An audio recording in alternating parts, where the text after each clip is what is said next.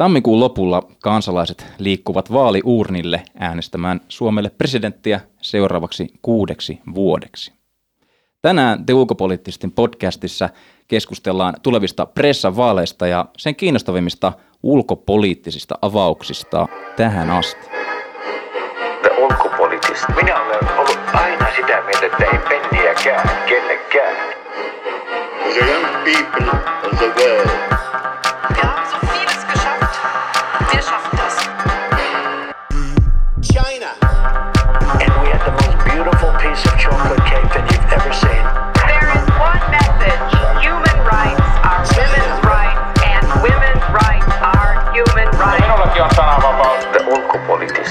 Parempaa ulkopoliittista keskustelua. Studiossa vieraana oikeastaan voisi sanoa, että kotikutoinen tiimi, eli Te ulkopoliittistin päätoimittaja Timor Stewart ja tällä viikolla presidenttiinstituution muutosta käsittelevän artikkelin Te ulkopoliittistiin kirjoittanut Henri Vanhanen. Tervetuloa. Kiitos paljon. Kiitoksia. Tämän päivän ohjelman juontaa Tuomas Lähteenmäki. Tuntuu siltä, että kun nyt liikutaan presidentin vaaleja kohti tuossa tammikuun loppupuolella, ne pidetään, niin tätä ensimmäistä kierrosta lähestytään aika lailla Niinistö-painotteisesti. Henri, olisi hauska kuulla parilla pointilla susta, että, tai sulta, että onko tämä terve ilmiö ja mistä tämä Niinistön suhteellisen suuri ja jopa ehkä ennennäkemätön ennakkosuosio johtuu? No tuosta suosiosta mä uskoisin, että se oikeastaan kytkeytyy siihen, että kansalaisilla on ollut aika Suomen historiassa tämmöinen hyvin suuri luottamus presidentti-instituutiota presidenttiä kohtaan ja se näkyy aika selvästi näissä Niinistön kannatusluvuissa myös, että ja vaikka mielipidetiedustelussa katsotaan, että kansalaiset arvostaa hyvin korkealle presidenttiä ja olisi myös valmiita esimerkiksi lisäämään hänen va- valtaoikeuksiaan ja äänestää myös suhteellisen aktiivisesti presidentin vaaleissa, että se nostattaa sitä suosiota. Ja sitten toinen on suosion kannalta on se, että nämä olosuhteet, missä me eletään tällä hetkellä. Eli presidentti on saanut aika paljon näkyvyyttä siinä, mitä hän tekee, ja hänellä on myös suotu semmoista tilaa toimia. Ja sitten tavallaan tämä luottavuus ja näkymyys, se sitten heijastuu semmoisena niin kuin kansalaisten, kansalaisten hyväksymänä luottamuksena presidenttiä kohtaan. Mm. Mitä mieltä, Timo, sinä olet tästä Niinistö-showsta niin sanotusti? No Suomessa tuntuu olevan aika vahva semmoinen ihanne, että äh, on varsinkin ulkopolitiikan tekemisessä yksimielisyys ja semmoinen laaja konsensus. Ja selkeästi koetaan turvalliseksi tämmöinen vähän, vähän tässä Henri voi mennä tähän historiaan, että meillä on ollut tämmöisiä presidenttejä aiemminkin tämmöinen vakaa, rauhallinen hahmo, joka tietää, mitä tehdään ja johon pitää luottaa. Ja, ja se on debatin kannalta vähän hankalaa, koska sitten sikälikin kun on erimielisyyksiä, niin niistä avoimesti puhuminen muuttuu hivenen vaikeaksi. Siis Tämähän on yksi ulkopoliittistin tavoite oikeastaan ollut vähän rikkoa tätä suomalaista konsensusajattelua ja haastaa keskustelua myös ulkopolitiikassa. Niin mä ehkä lisäsin myös että nimenomaan tuosta konsensuksesta, että se on ehkä jossain määrin sitä pidetään itseisarvona, mitä sen ehkä ei pitäisi olla. Että mun mielestä konsensus ei lähtökohtaisesti ole huono asia, jos se perustuu siihen, että on oikeasti käyty pohjalta rakentavaa keskustelua ja syvällistä keskustelua, mutta sitten jos se on itseisarvo, että meille heitetään ilmaa vaan, että meillä pitää olla konsensusta, koska pienellä kansalla ei ole varaa mihinkään muuhun, niin tuo on vähän tuommoinen fatalistinen ajattelutapa, mikä mun mielestä ei oikeastaan välttämättä edistä sit väittelyä, niin kuin Timokin äsken tuossa huomautti, että väittely ehkä etenee, jos, jos tota, me haetaan konsensusta keinolla millä hyvänsä, tai jos, jos tavallaan siitä tulee tämmöinen päämäärä eikä keino. Mm, kyllä. Miten tota, jos Timo vielä jatkat tästä yhdellä pääpointilla sen jälkeen Henri, niin, niin tota, miten Niinistö on sun mielestä, jos ajatellaan ulkopoliittista niin ulosantia ja sitä, että miten hän on näkynyt, niin onnistunut omalla kaudella? No jos Gallupia katsoo, niin, niin oikein hyvin. Niinistön ollaan hyvin tyytyväisiä. Ja ähm, ei mulla siis mitään ratkaisevaa tota, kritiikkiä nyt tohon on, että, että ihan hyvin hän tämä on mennyt Niinistön kannalta. Että et ei, ei sinänsä kyllä Mm. kansa tietää nyt tässä tapauksessa. Niin Henri, onko Niinistö töpännyt vielä?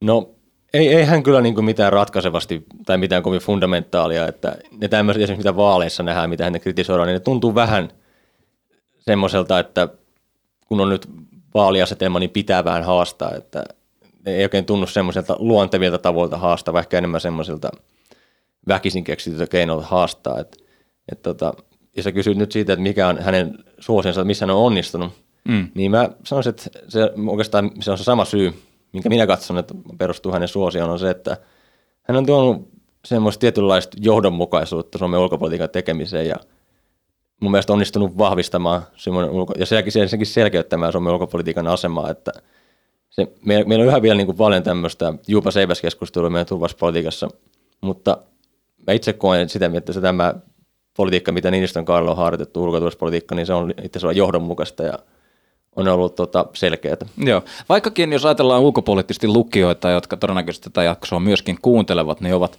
vihkiytyneitä ja hyvin tietäväisiä tästä ulkopolitiikan salatieteestä, niin olisi kuitenkin tällaiselle sanotaan yleiskuuntelijalle hyvä ehkä avata näitä presidentin perustyökaluja ulkopolitiikan saralla. Minkälaista valtaa hän käyttää? Joo, no tota, presidentin oikeudethan, ö, siis toimivalta määritellään perustuslaissa ja se on se kuuluisa lause, missä tota, tasavalta johtaa, ja siis ö, presidentti johtaa ulkopolitiikkaa yhteistoiminnassa valtioneuvoston kanssa.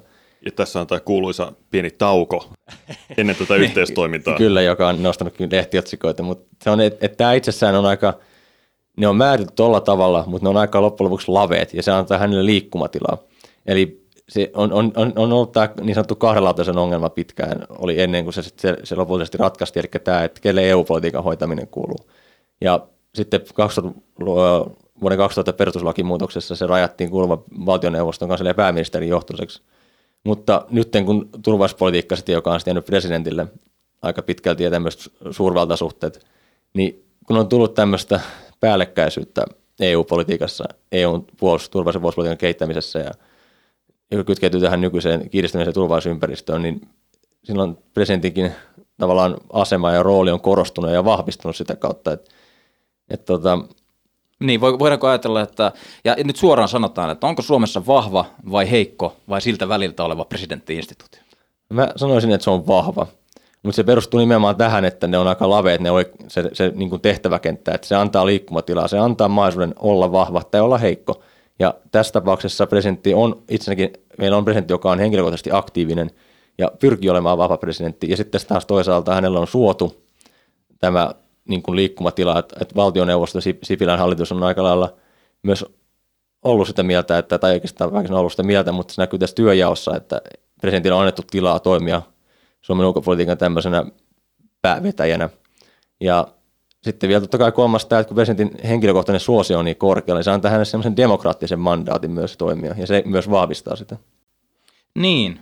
Tota, tämän presidentin tai Niinistön äh, kauden aikana, niin onko siinä ollut havaittavissa minkäännäköistä haastetta, tai ha- että häntä on haastettu selkeästi, ja hän on joutunut hieman niin kuin, äh, grillauksen kohteeksi, vai, vai onko, onko suomalaiset ylipäätään näin yleisestikin tyytyväisiä presidentteihinsä, että heitä ei, heitä ei oikein haasteta?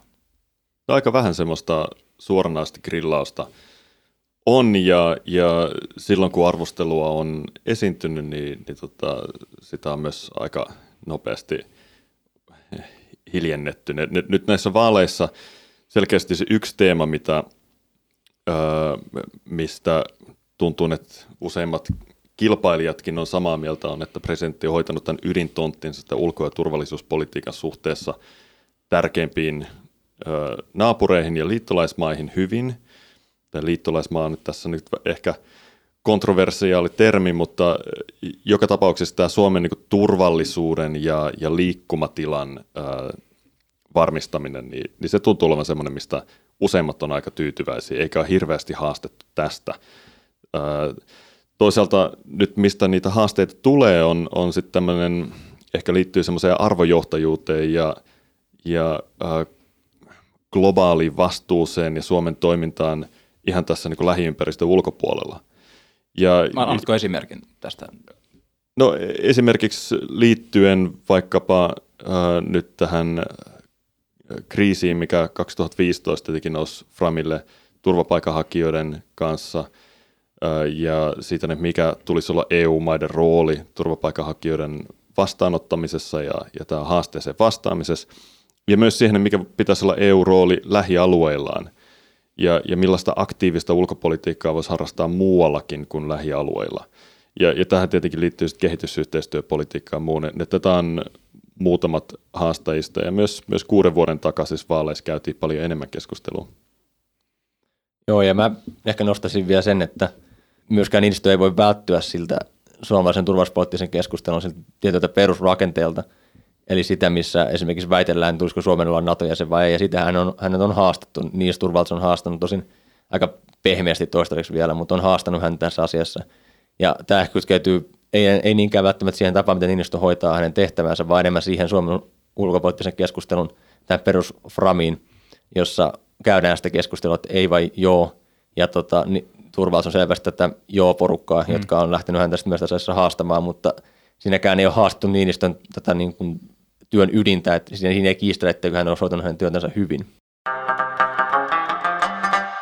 Studios tänään siis vieraana te ulkopoliittisten päätoimittaja Timor Stewart ja tällä viikolla presidentti-instituution muutosta käsittelevän artikkelin te ulkopoliittistiin kirjoittanut Henri Vanhanen. Päivän ohjelman juontaa Tuomas Lähteenmäki. Niin, oikeastaan tästä päästäänkin ehkä aasinsillalla kysymykseen, että kuka näistä niin sanotusta muista ehdokkaista on erityisen meritoitunut ulkopoliittisissa avauksissa teidän mielestä? No, mä, mä oon itse ollut seuraamassa näitä vaaliväittelyjä nyt paikan päällä ja se on ollut aika, aika tota, se on semmoinen kone, mikä on käynnistynyt hitaasti nyt, että ensimmäinen väittely Eva Vaiponen oli melko tämmöinen tota, sopuinen ja jopa, jopa ylikohtelias. Ja tässä toisessa sitten Vaasikiviseuran väittelyssä, siinä nähtiin ehkä enemmän väittelyä. Mutta kyllä mä niin kuin henkilökohtaisesti näkisin sen niin, että Pekka Haavisto ja Matti Vanhanen on selvästi semmoisia, ketkä on erottunut substanssin puolesta, ketkä pystyy käymään tämmöistä niin oikeasti laadukasta ulkotuspoliittista keskustelua. Mm. Miksi? Mikä siinä niin erityisesti? No mä sanoisin, että se on heidän niin kuin oma, oma kokemus näistä asioista, että Matti Vanhanen on pyrkinyt profiloitumaan ulkopolitiikasta tässä, tämän vaalikauden aikana ja jopa vähän aikaisemmin tietysti tällä vaalikaudella ja Pekka Haavisto taas puolestaan on ha- toki a- a- aikaisemminkin haastanut Niinistöä, mutta on myös sitten enemmän niin kuin ulko- ja tämmöisiin globaali-ilmiöihin keskittynyt ehdokas ja sitä kautta pystyy käymään keskustelua myös tällä arenalla. Mitäs Timo? Kyllä noin kaksi erottuu ihan selkeästi Pekka Haavisto ja, ja Matti Vanhanen ja etenkin Pekka Haaviston öö, nämä teemat, tämmöiset globaalimmat teemat ja laajempaa kansainväliseen vastuuseen liittyvät teemat, niin kyllä ne vähän poikkeaa siitä, mitä me ollaan viimeiset kuusi vuotta kuultu. Mm. Ja, siis Tuula Haataisella itse asiassa hän on nostanut vähän samantyyppisiä teemoja nyt tässä esiin kuin Haavisto. Haavistolla tietenkin on ihan, ihan omanlaisensa kokemus näissä toimimissa myös rauhanvälityksessä ja Suomen tuessa äh, rauhan rakentamiselle ympäri maailmaa ja tämmöisessä proaktiivisessa kansainvälisemmin orientoituneessa Suomessa. Mutta luuletko, että tämä kanta tai näkökulma, mitä hän on ottanut tässä, niin saa vastakaikua? No se tuntuu vähän nyt heikommalta se vastakaiku kuin silloin kuusi vuotta sitten, että tämmöistä haavistoilmiötä ei ole nyt ainakaan vielä, vielä syntynyt, ja tässä on tietenkin kuudes vuodessa muuttunut koko turvallisuuspoliittinen ympäristö tosi paljon. Se, mikä silloin oli vaikeaa nähdä, että ei kukaan varmaan aavistanut vuonna 2014 tapahtumia ja, ja Krimin miehitystä ja, ja mitä tapahtuu Ukrainassa sen jälkeen, ja se on ikään kuin tuonut meidät takaisin semmoiselle – semmoiselle, siis Itämeren rooli on korostunut ja, ja on vähän niin kuin isommat panokset tässä lähialueella. Mm, ja edellyttääkö se vahvaa miespuolista johtajaa? Ei, ei se edellytä sitä tietenkään. Se vaan tuntuu siltä, että monet äänestäjät ehkä helposti menee sitten vähän vanhasta tottumuksesta tällaisen tällaiseen muottiin, missä tämmöinen vahva, vahva miespuolinen johtaja tuntuu tutulta ja turvalliselta, mutta ei se tietenkään sitä edellytä. Niin, oikeastaan tuli mieleen tuossa, kun tätä jaksoa kirjoittelin yksi kysymys, mikä nyt sinänsä ei liity ihan tähän äskeiseen, mutta kumpikin antakaa minulle teidän mielestäni se Quentin Tarantino elokuva, joka parhaiten kuvaa tätä vaalikeskustelua ja vaalikilpailua niin sanotusti tähän mennessä. No tota, Quentin Tarantino elokuva, elokuvat ei mulle niin tuttuja, paitsi ehkä muutaman klassikon kohdalta, ne on sen verran tota, vauhdikkaita ja lentäviä, ja, että niille ei ehkä voi kuvata tätä, tätä vaalikeskustelua. Että, tää, mä näkisin, että tämä on aika varhaisessa vaiheessa vielä tämä koko vaali, ja sen takia me ei nähdä oikeastaan tämmöistä räiskyntää vielä, että se ottaa vasta niin kuin käyntiin nyt hiljalleen. Mitäs Timo? No ehkä ihan hyvä, että ei tuo ekaksi Quentin Tarantino-leffat mieleen, kun katsoo vaaliväittelyitä Suomessa. Joissain muissa maissa saattaa tulla, mutta äh, ei ihan heti tule semmoista leffaa mieleen. Saattaa olla, että se ei olisi myöskään mikään box office hitti. Mm. Onko, onko niin nyt vain yksinkertaisesti, että tämä presidentin vaali meille suomalaisille tällä hetkellä on sellainen henkilövaali, joka, jota halutaan, että sitä käydään niin kuin arvokkaasti ilman suurempia tällaisia media show-ilmiöitä? No mä sanoisin kyllä tietyllä tapaa, että jos esimerkiksi vertailee näitä vaaliväittelyjä vaikka puheenjohtajavaaleihin tai eduskuntavaaleihin, missä tota, haastetaan ihan tosissaan ja puhutaan päälle ja riehutaan, niin se on, ehkä siinä on se tausta se presidenttiinstituution arvokkuus ja se, että presidentiltä odotetaan ja presidenttiehdokkaalta myös presidentillistä käytöstä, minkä sitten myös näkyy vaaliväittelyissä. Joo, sitten instituutiossa sen jälkeen, kun valtaoikeuksia karsittiin, niin äh, sinne jäi kuitenkin semmoinen tietty tämmöinen mytologinen aura, jossa, jossa äh, liittyy just arvokkuus ja tietynlainen semmoinen ehkä pidättyvyys ja jähmeys. Ja se näkyy myös noissa vaaliväittelyissä, että ei ihan miten tahansa lähetä haastamaan. Ja, ja siinä musta medialla olisi kuitenkin rooli äh, sparrata ja, ja kaivaa esiin sitä, sitä haastetta ja ehkä pakottaa ottamaan kantaan. Et eihän se nyt varmaankaan ole Suomen eikä demokratian etu, jos mennään vähän niin kuin puolisammutetuin lyhdyin tästä niin kuin hyvä, jos päästään toiselle kierrokselle. Joo, mä oon samaa mieltä siitä, että kuitenkin jos presidentin tehtävissä korostuu, jos mietitään, miten sitten on perustuslain jälkeen jäänyt, niin on nimenomaan tämä ulko- ja turvallisuuspolitiikka ja ylipäällikkyys, mikä oikeastaan harvoin nousee esille. Ja se tarkoittaa sitä, että presidentin rooli on korostetun ulko- ja turvallisuuspoliittinen. Niin tota, nyt kun meillä on vaalit, missä sitten näitä asioita käydään, niin nyt kun meillä on nimenomaan vaalit, missä pitäisi puhua nimenomaan vain näistä asioista, jos vertaa vaikka eduskuntavaaleihin, jossa puhutaan taloudesta ja sosiaalipolitiikasta ja hyvinvoinnista tämmöisistä kotimaan teemoista, niin siellä ulkopolitiikka jää vähän sivurooliin. Niin tässä olisi nyt tilaisuus käydä sitten keskustelua ulkopolitiikasta, niin mä toivoisin, että tämä hyödynnettäisiin myös täysvaltaisesti, koska näitä tämmöisiä valtakunnallisia, mitä koko kansalaiset seuraa ja mitä käydään hyvin niin kuin arvovaltaisella porukalla, että meillä on istuva presidentti, jolta voidaan esittää kysymyksiä. Mm. Anna mulle yksi keskeinen teema, mikä puuttuu tämän hetkestä keskustelusta? No, mä oon itse kirjoittanut huhtikuussa tästä semmoisen teksti ulkopoliittisesti, niin kuin länsiintegraatio vahvistaa Suomen turvallisuutta, missä mä nostan sen esille, että tämä meidän turvallisuusasema on, se on tietotapaa, siinä on tietty johdonmukaisuutta, eli se, että me ollaan pyritty, pyritty tietoisesti integroitumaan länteen eri, taso, eri, eri tasoille, eli siis kaikki näköisiin tämmöisiin instituutioihin EUn kautta yhteiseen valuuttoon ja muuhun, että se on, se on ihan selkeästi tähän länteen, ja nyt tämä sama kehitys on jatkunut tässä Ukrainan jälkeen, se on oikeastaan vaan kiihtynyt. Meidän toimintaympäristö muuttuu, meidän asema on ollut sama ja nyt sitä vahvistetaan, mutta silti välillä näyttäisi vaikuttaa siltä, että me keskustellaan jostain, me, ei niin kuin oteta huomioon tätä muutosta. Ja tästä esimerkiksi Mika Aaltola antoi aika hyvän haastattelun uudelle Suomelle, missä hän sanoi, että tämä juupas eipäs keskustelu, siinä ehkä puhutaan vääristä asioista. Et siinä on, ja mitä mä itse olen tässä samaa mieltä, että me ehkä jossain määrin tämä meidän keskustelun rakenne, siinä on jotain pysähtyneisyyttä, että me heijastellaan Suomen ulko- vaan tämän yhden sotilaisen liittoutumiskysymyksen kautta, vaikka paljon muutakin voidaan tehdä. Ja tästä itse Matti Pesukin ulkopoliittista arvioi sitä, että Suomen turvallisuusasema on muuttunut, sitä ehkä hahmoteta. Aivan. Mites Timo, miten sä näet, näet tämän, mikä, mikä olisi teema, mikä puuttuu vielä? Tuo, mitä Henri mainitsi, on, on hyvä, mutta nyt vaikka ulkopoliittisessa ollaan ja ollaan kiinnostuneet tästä ulko- ja turvallisuuspolitiikasta ja kansainvälisistä asioista, niin kyllä presidentillä on muitakin rooleja. Ja nyt, nyt näissä äh, ehkä viime vuosina on nyt korostunut aika paljon just nimenomaan tämä ulko- ja turvallisuuspolitiikan johtajuus, mutta presidentti nähdään myös laajasti arvojohtajana. Ihmiset odottaa presidentiltä myös kannanottoja kehitykseen Suomessa – ja niin kuin tiedostaa, että presidentti ei saada lakeja ja muuta.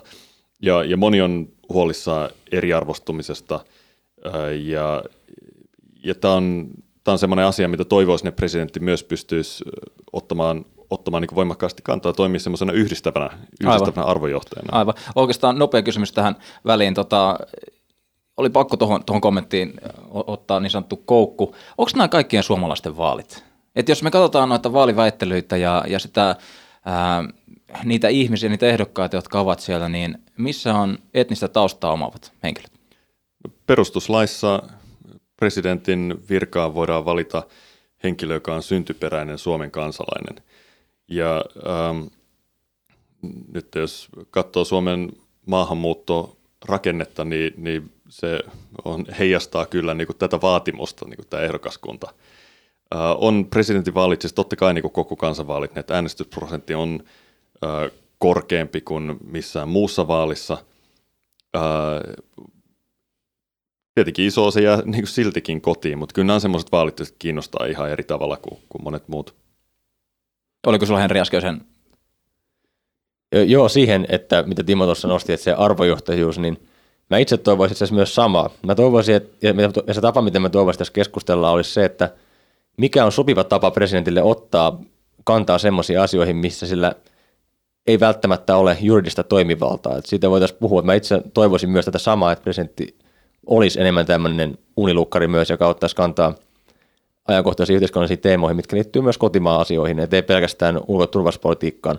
Mutta sitten siinä on aina se, se riski, esimerkiksi talouspolitiikka tai tämmöinen hyvinvointi, niin kytkeytyy aika lailla tämmöisen niin kuin eduskunnan ja hallituksen toimintaan, että missä määrin se sitten se voidaan tulkita siihen, että presidentti astuu nyt ö, hänen tonttinsa ulkopuolelle jonkun varpailla, niin se on aika arka aihe, ja tästä musta tuntuu, että tämä on tiedostettu nytkin, että on ollut varovaisesti otettu kantaa näihin kotimaan politiikan asioihin, mutta näissä vaaleissa voitaisiin keskustella siitä, mikä on sopiva tapa, että millä tavalla presidentti voisi ottaa kantaa myös näihin asioihin. Mutta arvojohtajuus on vaikeaa. Siinä Kyllä. siis väistämättä, silloin kun kannanottoa tarvitaan, niin yleensä on, on tilanne, jossa joutuu jonkun varpaalle vähän astumaan. Ongelma siinä on siis vaalien alla monesti kaikki puhuu siitä, että miten on tärkeää olla arvojohtaja. Mutta äh, sitten se on myös, siinä on vaan rajattu määrä niin kuin panoksia siinä pyssyssä, että äh, jos joka viikko on puhumassa siitä, niin se kärsii inflaation. Mutta jos ei koskaan puhu, niin sekin on ongelma. Studiossa tänään siis vieraana te ulkopoliittisesti päätoimittaja Timo R. Stewart ja presidentti-instituution muutosta käsittelevän artikkelin te ulkopoliittistiin kirjoittanut Henri Vanhanen. Oikeastaan seuraavaksi haluaisin kuulla teiltä ehkä tällaista suhteellisen ajankohtaista tai ajankohtaisesta teemasta, joka liittyy informaation vaikuttamiseen Euroopassa näin vaalien alla. Ja, ja tuota noin niin, aika hi- massiivinen teema ja, ja vähän ehkä vaikea myöskin ennustaa, mutta näin äh, niin sanotusti gut feeling, äh, onko näissä vaaleissa oheista havaittavissa tai havaittu? No semmoista vaikuttamista, mitä esimerkiksi käytetään esimerkkeinä Ranskassa, Saksassa tai Yhdysvalloissa, niin sellaista ei ollut havaittavissa ja mä en myöskään usko, että sellaista havaitaan. Että on aika lailla informaation vaikuttaminen on räätälöityy toimintaa. Että siinä ei ole semmoista one size fits all tapaa hyödyntää sitä. Se enemmän, että arvioidaan mikä se maan tilanne on, mitkä sen kyseisen kohdemaan, mihin halutaan vaikuttaa heikkoudet on ja pyritään sitä kautta lähestymään. Että näissä vaaleissa, kun meillä on aika selvä kannatus yhden ehdokkaalla, niin siihen on aika vaikea, vaikea lyödä mitään kiilaa läpi tai väliin, mikä sitten tota, ei olisi aivan liian ilmiselvää. Ja totta kai on ihan selvää, että, että on, on olemassa valtioita, joita Suomen presidentin vaalit kiinnostaa, koska varsinkin kun puhutaan Suomen tur- ulko- ja turvallisuuspolitiikan ratkaisusta ja liittoutumispolitiikasta ja tällaisista asioista, niin ne kiinnostaa totta kai. Mitäs Timo, onko näkökulmaa tähän? Joo, siis ei ole selkeästi näistä tulossa mitään hirveä cliffhanger-vaalia. Ne, ne varmaankin kannatusluvut vähän tasottuu, kun vaalipäivä lähestyy, mutta äh, aika vaikealta tuntuisi olevan siis sikälikin, kun olisi joku aktiivinen taho, joka harrastaisi tämmöistä informaatiovaikuttamista, niin tuntuu aika vaikealta päästä äh, uskottavasti vaikuttamaan tulokseen. Et ei, ei nyt ole näköpiirissä mitään niin kuin valtavaa No oikeastaan ehkä tähän jakson loppupuolelle olisi myöskin kiva antaa kuulijoille niin sanottua jotain kotiin viemistä. Ja, ja tässä tapauksessa se kotiin vieminen voisi olla teemoja, joita kannattaisi seurata näissä seuraavissa vaalikeskusteluissa. Mihin kannattaa kiinnittää huomiota? Kannattaa kiinnittää huomiota äh, nyt tässä vaalin lähestyessä. Siis, äh, nyt äh, on varmaan odotettavissa irtiottoja. Äh, on, on tulossa jonkin sortin irtiottoja, mutta mä ehkä kiinnittäisin näin nyt ulkopoliittisesti päätoimittajan myös huomiota siihen, miten media suhtautuu näihin. Nyt kuinka helpolla me päästetään meidän ehdokkaat tai kuinka koville me heidät pistetään. Ja, ja mä uskoisin, että toimivaan avoimeen liberaali demokratia kuuluu se, että jos nimenomaan vaalikaudella pistetään koville sellaisetkin viranhaltijat tai ehdokkaat, joiden katsotaan niin menestyneen tosi hyvin. Mm. Et se on, se on kaikkien, kaikkien etu ja mä toivon, että me saadaan nähdä tämmöisiä vähän ö, räväkämpiä debatteja ja, ö, ja haastamista. Mitäs Henri? Mä toivoisin, että me keskusteltaisiin ehkä tämmöisestä, miten niin lisätään luottamusta ja turvallisuuden tunnetta. Ja siihen kytkeytyy tämä, että me voitaisiin keskustella turvallisuudesta oikeastaan kolmella eri rimalla. Että yksi on tämä sisäinen, eli yhteiskunnan eheys ja miten me turvataan meidän demokratia ja tämmöinen tota, sisäinen vakaus. Ja toinen on sitten taas tämmöinen puolustuspoliittinen alueellinen näkökulma, että miten Suomi säilyttää turvallisuuden, turvallisuuden tunteen ja vakauden täällä meidän lähialueella, Itämeren alueella ja sitten kolmas on sitten tämä niin globaali turvallisuus, että millä tavoin me vaikutetaan esimerkiksi kansainvälisissä järjestöissä siihen, että me pystyisimme paremmin saamaan ratkaisuja globaaleihin kriiseihin. Että mä toivoisin, meillä olisi tämmöinen kolme näkökulmaa lähestymistapaa turvallisuuteen. Joo. Ja, ja tuohon mielellään just näkisi vähän myös semmoista vision luomista. Kyllä. Nyt Suomi satavuotena on varsinkin nyt ollut tämmöistä taaksepäin katsomista, ja siihen on ollut ihan hyviä syitä, että, että on välillä hyvä katsoa taaksepäin, missä ollaan tultu. Mutta olisi hyvä katsoa myös eteenpäin, minne ollaan menossa. Ja äh, vaikka EU-politiikka ei kuulu presidentin instituutioon niin alle suoraan, niin äh, vaikka tietenkin ulkopolitiikan osalta kyllä, niin se, että mikä Suomen paikka on Euroopassa tai mikä Suomen ja Euroopan paikan haluttaisi olevan ja, ja valmistautuminen siihen, että, että vaikka me päätetään nyt täällä kansallisvaltion sisällä näistä asioista, niin me ollaan osa paljon isompaa globaalia maailmaa, jota me ei päästä pakoon. Että tämä vision tuominen siihen mukaan, se on pakko tulla ö, myös ylhäältä, ei pelkästään ylhäältä, mutta johtajilta musta sopii odottaa sitä, että he johtaa. Näihin sanoihin ja näihin tunnelmiin päättyy siis tämänkertainen jakso. Kiitos oikein paljon kuulijoille ja totta kai myös vieraille. Löydät ulkopoliittisten ulko- ja turvallisuuspolitiikkaa sekä kansainvälisiä asioita käsittelevän sisällön ulkopoliittista.fi-sivulta ja sosiaalisen median eri kanavista. Seuraavaan kertaan, adios. China. And we had the most beautiful piece of chocolate cake that you've ever seen.